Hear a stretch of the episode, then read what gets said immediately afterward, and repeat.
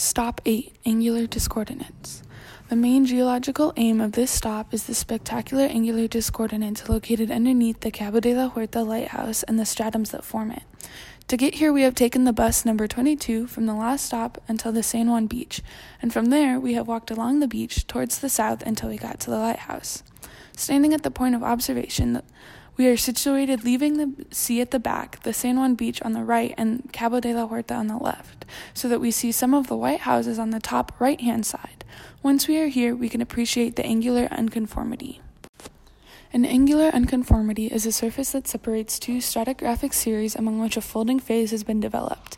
In our case, the discordance separates a series of inclined stratums from the late Tortonian and a horizontal marine terrace formed during the Tyrrhenian.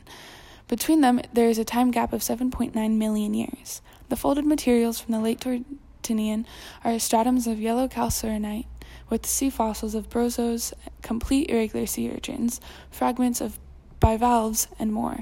This indicates that the materials were deposited on a shallow sea platform which has been getting deeper towards the roof. As a consequence of the last episodes of approximation between the African plate and the Eurasian plate, these Tortonian stratums suffered a ductile deformation, so it inclined 30 degrees north, and it has since formed the south flank of the San Juan syncline. Since then, there has not been sedimentation due to the elevation of the materials when they joined in, but a cr- progressive erosion.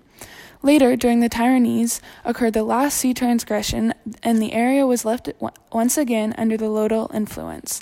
The new sedimentation is characterized by the deposit of three new units of different materials. The first ones are beach grit and microconglomerates, which incline alimentation towards the sea, which at the top they show a high amount of fossils of sea invertebrates. The great majority of them are similar to the ones we can find currently. Later, silts with continental gastropods were deposited, and above them Aeolian sand weakly cemented named Aeolianites, which presented a crust strophitic slightly erased by bioturbaceous caused by the roots. These last two units are already continental, showing that the sea level started to decrease, which may be related to the beginning of the glaciation phase that followed the Tyrrhenian. One of the most interesting aspects of this stop remains precisely on the fossils because they are very varied fauna. This most striking example is the coexistence of abundant red marine algae, corals, and vermenthos.